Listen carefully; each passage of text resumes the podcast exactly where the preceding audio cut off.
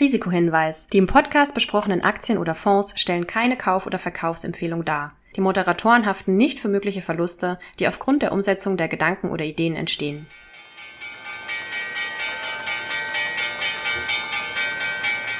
Glaser und Spang, der Börsenpodcast zu Börse und Aktien mit Fokus auf Deutschland mit Volker Glaser und Lukas Spang. Herzlich willkommen zur vierten Podcast-Folge Glaser und Spang, der Börsenpodcast mit Fokus auf Deutschland. Mein Name ist Lukas Spang. Und mein Name ist Volker Glaser. Bevor wir hier in die zahlreichen Unternehmensmeldungen einsteigen, kurzer Check, was die fiskalische Politik angeht, nämlich FED-Sitzung, die jüngst stattgefunden hat. Kurz und prägnant, deine Einschätzung, Volker? Ich finde, äh, Jerome Powell hat alles richtig gemacht. Er kann ja unmöglich hier schon große Zinssenkungen in Aussicht stellen und die Leute da mal wieder ein bisschen geerdet, im Unsicheren gelassen. Dann ging es ja erst auch ein bisschen runter und dann haben wir auch wieder eine Erholung gesehen. Ich bleibe dabei, er wird die Zinsen senken. Aber dass es nicht jetzt laut in den Markt schreit, ist absolut normal. Und ich setze im März dann die Zinsen das erste Mal gesenkt werden oder im April. Wir werden sehen. Aber im ersten Halbjahr wird die Fed die Zinsen senken. Das ist doch ein Statement. Ja, uns geht ja eigentlich auch schon wieder recht wild zu. Das sind natürlich sehr, sehr viele Zahlen. Also wir sind eigentlich mittendrin. Manchen fällt dann am 31. Januar noch ein, dass sie ihre, ihre Ziele verfehlt haben. Muss man sich natürlich schon fragen,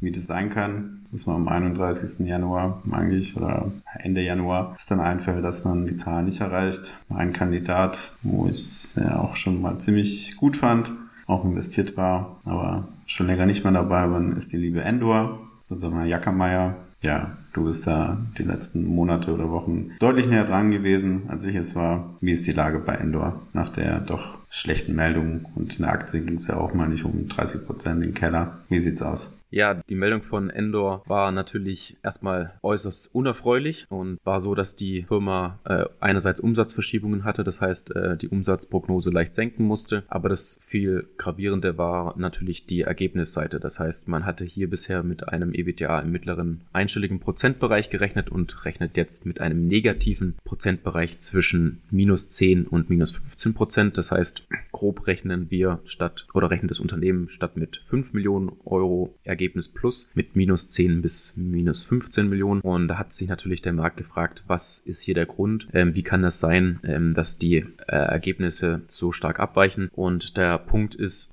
das hat das Unternehmen durchaus auch versucht zu erläutern in einer Pressemitteilung, dass das Unternehmen hier in einer doch recht umfangreicheren Reorganisationsphase sich befindet. Das heißt, einerseits beispielsweise das Thema ähm, Einkaufspolitik von Chips neu strukturiert, Personalmaßnahmen durchgeführt hat, das heißt also auch Personal abgebaut hat. Dann weiter auch das Thema, dass hier ja äh, Verbesserungsmaßnahmen für die Zukunft eingeleitet wurden, um diese umzusetzen. Das heißt, in der Struktur, in, in Prozessen, setzen, um die Firma einfach ähm, auch auf nachhaltiges Wachstum auszurichten. Und das kostet Geld. Das heißt, wir reden hier aber auch vielfach über Rückstellungen, die, die verbucht werden und das Ergebnis belastet haben. Und weitere Details wird der Vorstand dann auch in einem Call nochmal erläutern. Und das werden wir sicherlich auch im nächsten Call dann nochmal genauer drauf eingehen, was der Vorstand hier berichtet hat. Also im Ergebnis heißt es, du hältst dann Endor fest dass es noch spannend wird oder eine gute Wende nimmt nach dem Debakel letztes Jahr und äh, dieses Jahr. Stand jetzt ist das so, ähm, weil auch mein Eindruck ist, dass der CFO hier entsprechend aufräumt. Der ist ja von der Blue Cap gekommen, das heißt einem Beteiligungsunternehmen, wo man natürlich auch weiß, wie man Strukturen aufbaut, wie man Prozesse implementiert, wie man letztlich auch äh, ja, Unternehmen führt. Und meines Erachtens hat diese Meldung inhaltlich auch ganz klar mit den beschriebenen Maßnahmen seine Handschrift. Und er hat natürlich auch versucht, gleichzeitig damit möglichst viel noch in das Jahr 2023 reinzupacken, um dann für dieses Jahr 2024 eine möglichst ja, reine Basis zu haben,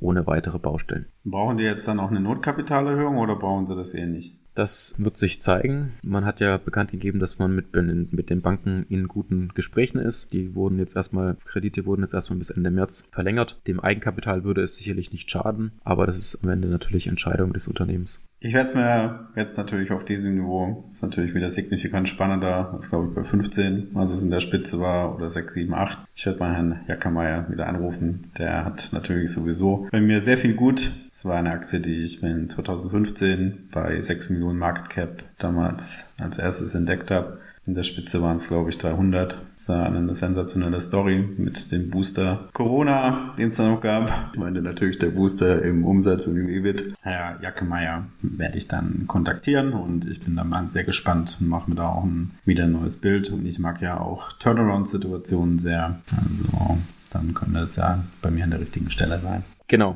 Ja, war ja sonst auch viel los. Ähm, wie geht's denn Limas? Da war ja auch irgendwie eine Konferenz. Gab es da was Neues? Da gab es eine virtuelle Präsentation des äh, CEO bei, bei Alster, einer kleinen Pop-up-Konferenz, nennen die das immer. Und hier über ein. Was soll eigentlich eine Pop-up-Konferenz sein? Das ist halt eine Konferenz, wo äh, verschiedene Unternehmen aus einem Themenbereich, hier war es Healthcare, ja, von, von morgens bis nachmittags sich präsentieren und dann letztlich über ihr Geschäftsmodell und die Aussichten berichten. Man hat über ein, ja, solides Geschäftsjahr 2023 2022 berichtet. Das Ergebnis war ja insbesondere im ersten Halbjahr schwach aufgrund von ähm, gestiegenen Kosten. Das hat man im zweiten Halbjahr deutlich verbessern können und blickt jetzt auch wieder deutlich optimistischer auf das laufende Jahr 2024. Das heißt, nach ca. 37 Millionen Euro Umsatz im vergangenen Jahr plant man dieses Jahr mit 43 Millionen und beim EBTA wird dieses Jahr mit einem Wert von 9,7 Millionen gerechnet, inklusive 1,7 Millionen Anlaufverlust für die neue Kinder- und Jugendklinik am Abzeh. Das heißt, ähm, bereinigt werden über 11,4 Millionen und letztes Jahr waren es knapp 7 Millionen. Das heißt also deutliche Ergebnisverbesserung. Lindlar wird jetzt Anfang kommenden Jahres eröffnet. Das heißt, da hat man jetzt auch deutliche Fortschritte erzielt und ja, das wird sicherlich deutlich positiver operativ sein als im vergangenen Jahr, was sicherlich eher ein Übergangsjahr gewesen ist. Okay.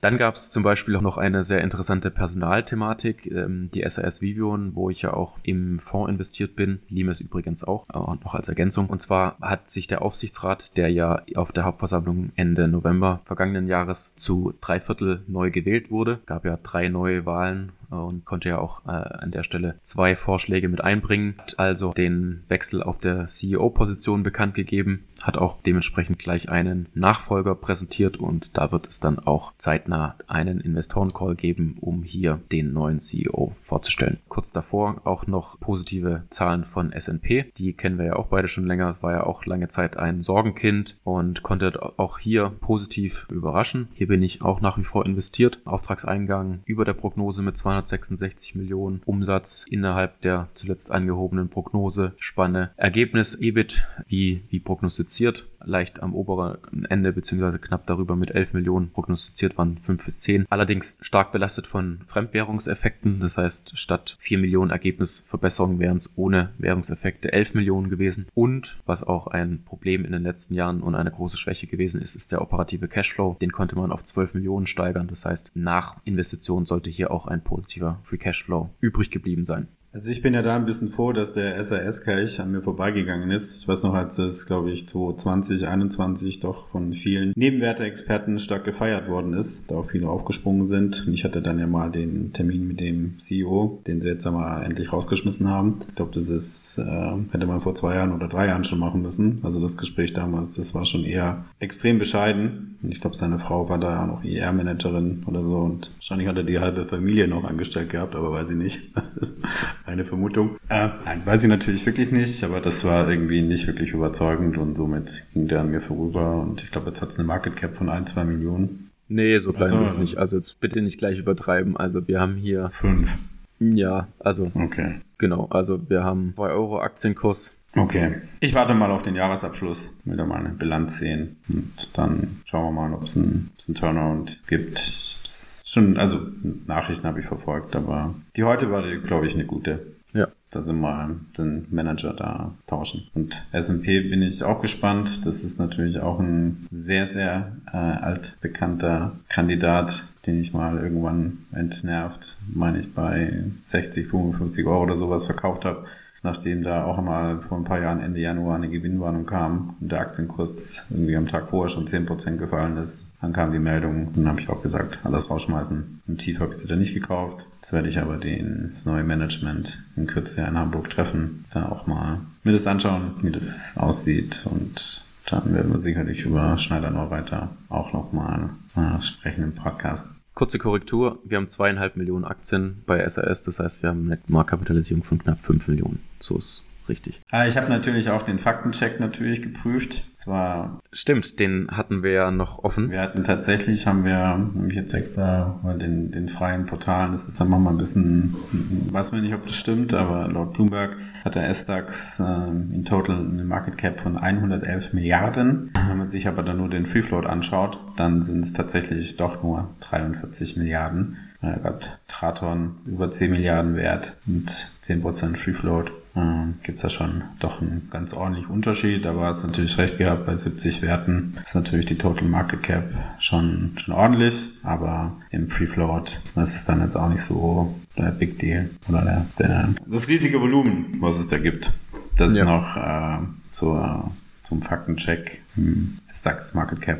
Dann medial natürlich Anfang Januar sehr große Wellen geschlagen. Das Manager-Magazin hatte die Schlagzeile gemacht, wie der Evotech-Chef jahrelang Millionen-Deals verheimlichte. Da gab es ja Ende Dezember, Anfang Januar auch Director Dealings, die danach gemeldet wurden. Und dann wurde eine Meldung bekannt gegeben, dass er aus persönlichen Gründen aus dem Vorstand ausscheidet. Du hast jüngst auch mit der CFO gesprochen. Was ist deine Meinung zu dem Fall? Ja, erstmal natürlich, das ist natürlich keine schöne Sache, was der, was der Werner da gemacht hat. Ich kannte ihn ja, da war er noch Intercell Finanzvorstand, dann ist er 2009 bei Evotech, hatte damals den vor der Wand stehenden Laden quasi übernommen. Ich meine, als er Februar, März, April 2009 da rein ist, war die Aktie irgendwie bei 60 Cent und hat er wirklich operativ einen tollen Job gemacht. Die Aktie gab es dann irgendwann ja in dem Short Squeeze Hype zu 21 bei über 40 Euro und auch operativ das Ding nach vorne entwickelt. Und irgendwie muss da dann was passiert sein, was natürlich sehr unschön ist. Das ist, glaube ich, auch ein ganz wesentlicher Belastungsfaktor, der auch auf den ersten Blick gar nicht so eindeutig ist. Aber der Termin vor zwei, drei Wochen, der sollte eigentlich mit ihm stattfinden. Das ging ja dann offensichtlich nicht mehr, wenn er nicht mehr CEO ist. Dann durfte ich jetzt auch die neue CFO Letizia Rochelle kennenlernen, die in Genf beheimatet ist. Ich hatte einen ganz guten Eindruck. Ähm, scheint operativ soweit alles in Ordnung zu sein. Wurde jetzt auch nochmal alles bekräftigt, dass die Zahlen letztes Jahr äh, innerhalb der Guidance liegen, weil dann natürlich ja wegen der Cyber-Attacke extrem viele Einmaleffekte drin sind. Also es wird eh kein tolles Jahr. Der Ausblick wird spannend, natürlich für 24, aber es gibt ja auch noch eine Prognose für 23, ja, 25 natürlich draußen mit 300 Millionen EBITDA. Wenn man jetzt da dieses Jahr von letztem Jahr die Basis nimmt auf 110, 120, 130, ist das natürlich schon einen großen Sprung. Wurde das damals im September vom Werner dann nochmal erläutert, warum das gut erreichbar ist oder machbar ist. Sie hat das jetzt auch durchaus nochmal bestätigt. Ich habe es im September nicht äh, so ganz geglaubt, dass das hinhaut. Ich glaube es jetzt auch noch nicht so wirklich. Wir haben auch die Aktie nicht im Bestand gehabt, indem man mit damals im Short Squeeze da nach oben zwischen 30 und 40 alles abverkauft. Hätten sie da mal nach der Cyberattacke wieder gekauft und dann aber auch wieder, nachdem sie da doch wieder gut gelaufen ist, auch wieder verkauft, weil eben die Unsicherheiten, was die Prognose 25 angeht, einfach da sind. Schauen wir mal, was es operativ macht, aber erschweren kommt jetzt so ein bisschen dazu. Wir sind ja alle so auf ESG, Compliance und was das alles ist. Und das habe ich jetzt da von meinen befreundeten Investoren aus den USA doch jetzt die letzten Tage verstärkt gehört, dass natürlich compliance-technisch das nicht geht. Und dann darf ich natürlich als großer Insti, gut, mir ist es ja, ich investiere da, wo ich eine Performance machen kann und nicht, äh, wo Compliance, also ESG oder so weiter, steht da bei uns jetzt nicht so wirklich im Fokus, aber es interessiert bei uns auch wahrscheinlich keinen. Ist ja eher so DWS-Thema, wo das ja ganz groß mit, mit Greenwashing und was weiß ich. Aber das ist natürlich tatsächlich für große Häuser hier ein absolutes No-Go und deshalb äh, wird die Aktie auch ganz schön verprügelt und steht dann, wo sie steht. Und was tatsächlich auch noch äh, ein Thema ist, der die ganzen Insider-Deals nicht gemeldet, ist natürlich, weil Evotech auch äh, SEC, äh, in der USA gelistet ist und die SEC doch so ein bisschen härter drauf ist als manche andere vergleichbares Institut. Und da könnte es rein theoretisch natürlich sein, dass ein US-Investor hier versucht, die Firma zu verklagen. Es ist nun mal so, dass die Firma zuerst dran ist und die Firma muss sich dann beim Vorstand bedienen. Und das wird, glaube ich, auch noch ein ganz interessanter Aspekt. Die Firma hat letztens gesagt, dass sie da da noch nichts davon gehört hat. Aber das wird zumindest auch in den USA herumgereicht als Rumor, dass das passieren kann. Ich weiß es nicht. Ich habe es tatsächlich noch nicht geprüft, ob das juristisch die, die Folge da ist. Aber das wird spannend. Aber ich glaube, das ist aktuell doch ein bisschen zu riskant, auch wenn es jetzt operativ ähm, bei 13 Euro nicht so schon mal hinguckenswert ist, aber wegen diesen externen Umständen vielleicht jemand. Also wir haben noch nichts gekauft aktuell. Apropos DWS, äh, da ist ja wieder die Staatsanwaltschaft im Haus gewesen. Hast du da eine Meinung zu? DWS ist bei uns in Dividendendepots drin, in der Vermögensverwaltung. Ich finde die Firma schon äh, ziemlich gut, dass da jetzt wieder eine Staatsanwaltschaft da war. Ich meine, es geht um die Queen-Washing-Geschichten. Das ist unschön. Am Ende des Tages waren die Zahlen für letztes Jahr waren ganz ordentlich. Es gibt die 2 Euro Basisdividende. Ist natürlich bei 36 Euro für die Dividendenrendite nicht schlecht. Dann gibt es die Sonderausschüttung mit 4 Euro einmalig. Das Einzige, was so ein bisschen auch gestört hat, war vielleicht der Ausblick, dass der nur mit Flat geguidet worden ist, so 24. Da hätte man sich doch vielleicht mehr davon versprochen. Ich finde, das ist ein relativ konservatives Investment. Keinen größeren Risiken nach unten. Sehr gute Dividendenrendite. Kann man sich anschauen. Ist Formicon auch ein konservatives Investment? Formicon ist natürlich naturgemäß kein konservatives Investment. Das ist natürlich ein schon ein äh, High-Risk-Investment. Das muss man so sagen. Vielleicht natürlich nicht vergleichbar mit den ganzen Forschungs-Biotech-Firmen und so weiter. Da ist natürlich Biosimilar schon ein ganz anderes Thema. Etwas unglücklich war vielleicht, dass die Firma nach neun Monaten äh, mitgeteilt hat, dass sie Kapitalaufnahme prüft. Da war dann die Idee, ob es eine Kapitalerhöhung für alle gibt also sprich für freie Platzierung oder auch eine Wandanleihe war im Gespräch, die macht aber überhaupt keinen Sinn oder eine Anleihe pur, wo man dann wahrscheinlich hätte mehr als 10% Zinsen abdrücken müssen, was ich ja auch völlig verrückt finde. Und die ideale Lösung, weil die Firma hat natürlich für die Entwicklung von einem Biosimilar äh, Kituda FYB206 äh, nochmal Geld gebraucht. Das Geld haben sie jetzt von Gedeon Richter bekommen. Es war ein Placement an einen strategischen Investor. Wunderbar. Wir bleiben beim Formicon definitiv investiert, aber das ist jetzt natürlich ein Witwen- und Waisenpapier und ist natürlich weiterhin auch risikobehaftet. Keine DBS. Ja. Apropos Geldgebrauch, DEAG hat diese Woche jetzt, DEAG hat bekannt gegeben, dass das IPO erstmal nicht stattfinden soll, sondern zu einem späteren Zeitpunkt. Hast du da eine Meinung? Ich habe da eine Meinung. Ich meine, das erste, was natürlich damals äh, schon relativ dreist war, ist auch damals gesagt, dass es keine gute Idee ist, hier da bei 3 Euro ein, ein Squeeze-Out zu machen. Aber, nee, natürlich war das kein Squeeze-Out, das war so ein schmutziges Deal-Listing was wirklich ein Unding eigentlich ist. Und dann natürlich jetzt ein, zwei Jahre später wiederzukommen und dann die Börse zu wollen, das kommt natürlich nicht gut an. Dann ist die DEAG-Bilanz, wie sie halt schon früher war, immer nicht die allerstärkste. Die Firma hat ja auch eine Anleihe draußen mit irgendwie 8% Zinsen, die sie dafür zahlen muss, im Volumen von ca. 50 Millionen. Die Firma zwar mag ein, kein schlechtes EBIT haben, hat aber dafür große Minderheiten, bleibt netto nichts über. Ich glaube, das ist jetzt nicht das, was die Welt groß braucht, auch wenn sie jetzt inhaltlich sicher nicht, nicht die schlechteste Firma ist, aber ich fand es eher, ich habe mich gewundert, weil da gab es ja in den Medien irgendwelche Gerüchte und es gibt ja auch noch eine Notiz in Hamburg, da stand es ja so 7 Euro, wo man da ein IPO machen wollte mit 8 bis 10, ist ja völlig absurd. Ich hätte eher gedacht 5 oder 4 oder sowas. Oder eigentlich habe ich ja mal scherzeshalber auch gesagt, damals ging es so um die 3, schlag mal die Inflation noch drauf, dann kann man 3,50 machen. Weil ich glaube, das war den, den, der DEAG selbst und auch den Investoren zu wenig. Aber ähm, jetzt haben sie es ja erstmal verschoben und äh, ich meine, sollen auch erstmal einen Geschäftsbericht äh, publizieren. Dann hat sich ja auch zuletzt bei PVA einiges getan. Ja, PVA, da sind wir, da sind wir beide investiert. Den finden wir beide auch richtig gut. Ja. Das kann, glaube ich, auch äh, wirklich sehr spannend werden. Bei PVA wird es ja auch in Kürze dann die Zahlen geben für letztes Jahr, den Ausblick geben und dann ja auch die mittelfristigen, mittelfristig den Ausblick. Ich glaube, das wird alles ganz erfreulich ausfallen und der Wechsel von über 10% in der Aktionärstruktur an drei, vier andere Player ist jetzt auch abgearbeitet. Also PVA bin ich tatsächlich inzwischen ein großer Fan und vielleicht sollten wir mal die Charlene, CEO von PVT Plan, hier einladen. Bin mal gespannt, ob sie das macht.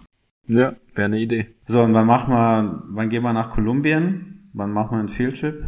Zusammen mit Brasilien. Du spielst natürlich auf die Übernahme der Sophos Solutions durch GFT an, die hier jüngst bekannt gegeben wurde. Spannende Transaktion, weil dadurch wird GFT in Lateinamerika zu den Top 3 aufsteigen als Anbieter von IT-Dienstleistungen für Banken und dadurch natürlich eine ja, sehr starke Marktstellung einnehmen und dadurch, dass die Firma hauptsächlich in Kolumbien aktiv ist, aber auch über 1700 Mitarbeiter hat, bietet sich natürlich auch der Ausbau als Nearshoring-Standort an. Und ja, die Gesellschaft hat 22 über 60 oder rund 60 Millionen Umsatz gemacht. Letztes Jahr war eine leichte Steigerung geplant. Das Ergebnis 22 war bei 9 Millionen EBT. Ähm, war wahrscheinlich 23 äh, unter Vorjahr, weil im ersten Halbjahr da noch Aus Unterauslastungen bestanden. Aber das ist sicherlich ein, ein sehr interessanter Fit, den hier GFT dazu genommen hat. Ich finde es auch gut. Dann dürfte auch mit der Übernahme der Ausblick für dieses Jahr gar nicht so schlecht ausfallen. Und sind wir auch weiter investiert und bleiben so. Es gab noch ein paar Werte, da können wir aber, glaube ich, auch schneller drüber gehen. Ja, KPS. Ich glaube, das war einfach wieder typisch KPS von einem Turnaround, äh, glaube ich, weit weg. Forderungsauswahl in Sachen KDW. Ich glaube zwar, dass sie dann natürlich nicht alles versenken. Das wird mit dem KDW schon irgendwie weitergehen. Das wird halt nur jemand anders gehören, aber ich finde KPS, der kriegen da irgendwie nicht so richtig die Kurve.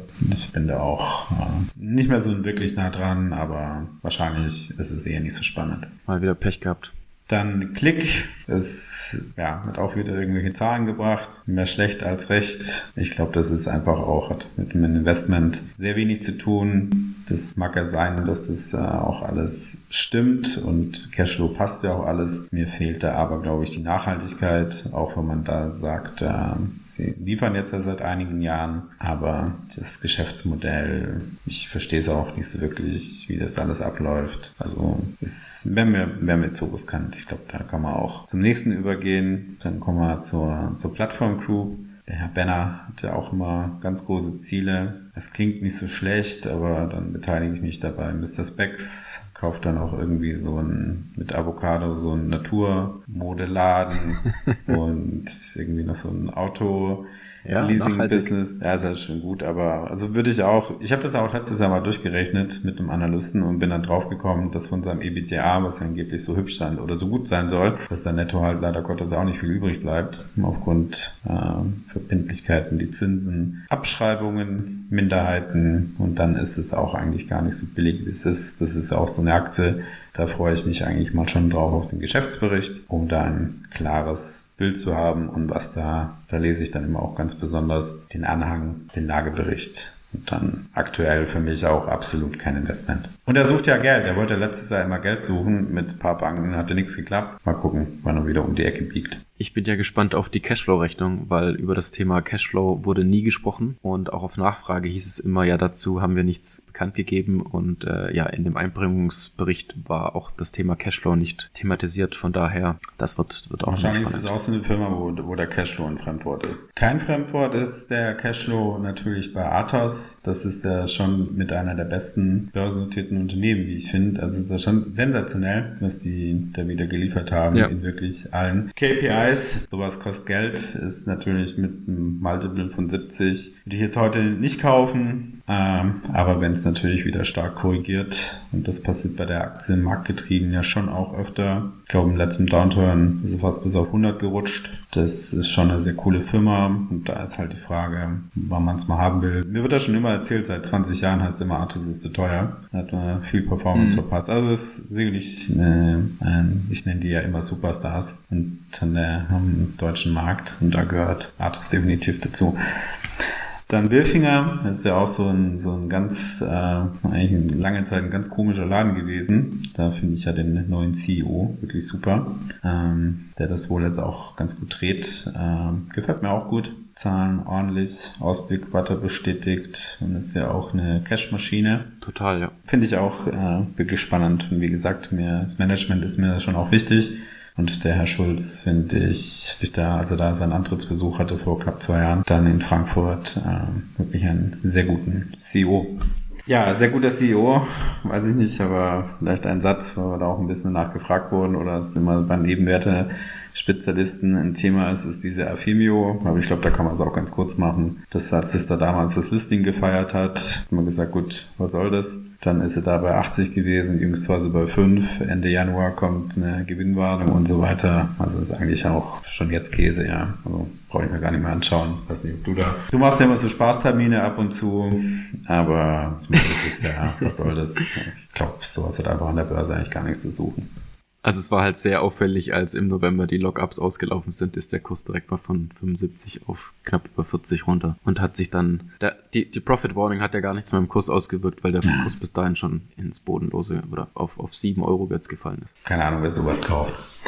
Ja, was haben wir noch? Pferdewetten natürlich. Da, das ist ja so ein bisschen tatsächlich meine Baustelle. Ich fand da den, den Wechsel ins Shop-Retail-Geschäft extrem gut. Ich habe es ja auch bei Michael Schröder, dem Aktionär, da am Jahresanfang bei unseren Jahrestipps war Pferdewetten dabei. Ich halte definitiv auch dran fest und es bleibt dabei. Das Shop-Geschäft funktioniert. Brauchte halt nochmal, denke ich, die letzte Kapitalerhöhung. Die wurden aber auch äh, oder ist garantiert von zwei, drei größeren Investoren. Wir werden da auch die Bezugsrechte ausüben und da mitmachen. Und mir kommt es jetzt drauf an, dass das die Game Changer Story hier funktioniert und da habe ich jetzt eigentlich überhaupt keinen Zweifel mehr. Ich habe mir auch sagen lassen, der Vorstand Pierre Hofer kann jetzt sehr ruhig schlafen, nachdem das ja schon ein bisschen ärgerlich war, was da die letzten zwei Jahre alles passiert ist. Also bleibe ich definitiv dabei und bleibe auch dabei, dass es im, sag mal, Segment mit den, äh, mit der Market Cap, was ja schon auch kleines Marktding ist, aber bleibt es ein ein Favorit von mir für dieses Jahr. Ich habe ja auch letztes Jahr hatte ich mal, da wurde ich ja bei so größeren Konferenzen, wo man da mit ER-Managern von größeren Unternehmen da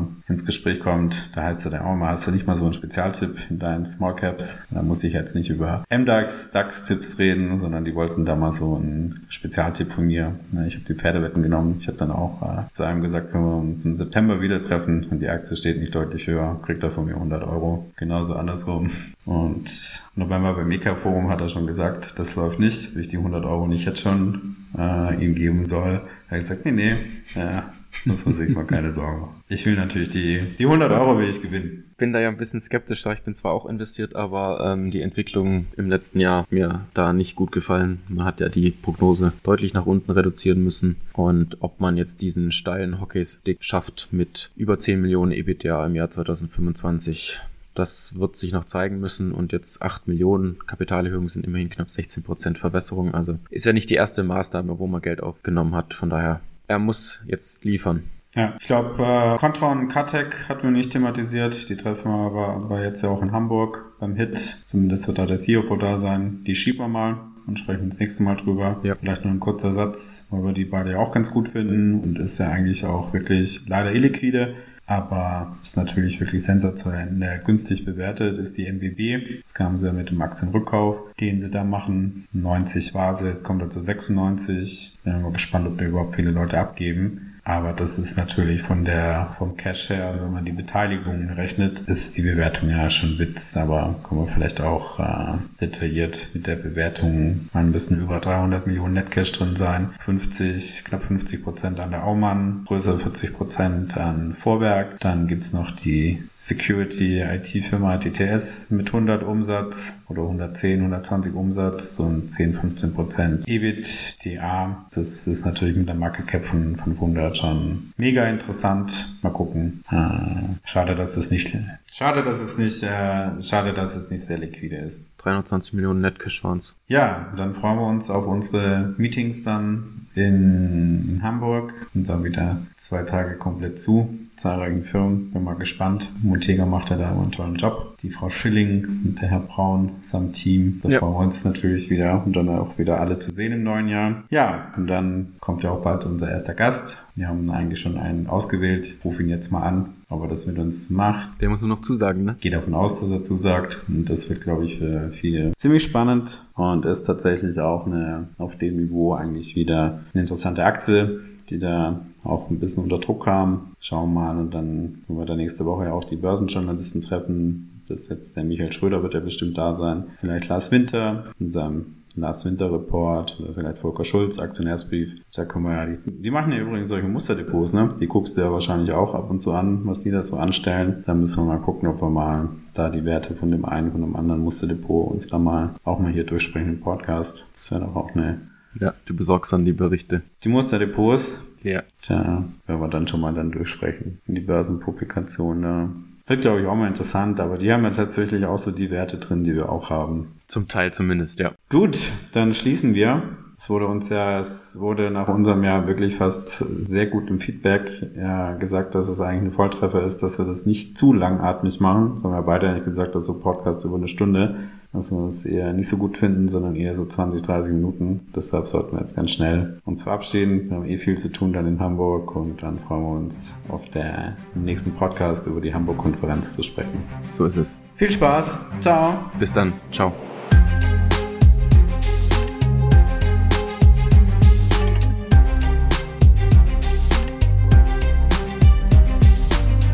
Das war Glaser und Spang, der Börsenpodcast zu Börse und Aktien mit Fokus auf Deutschland mit Volker Glaser und Lukas Spang. Abonniere jetzt den Podcast und verpasse keine Folge mehr.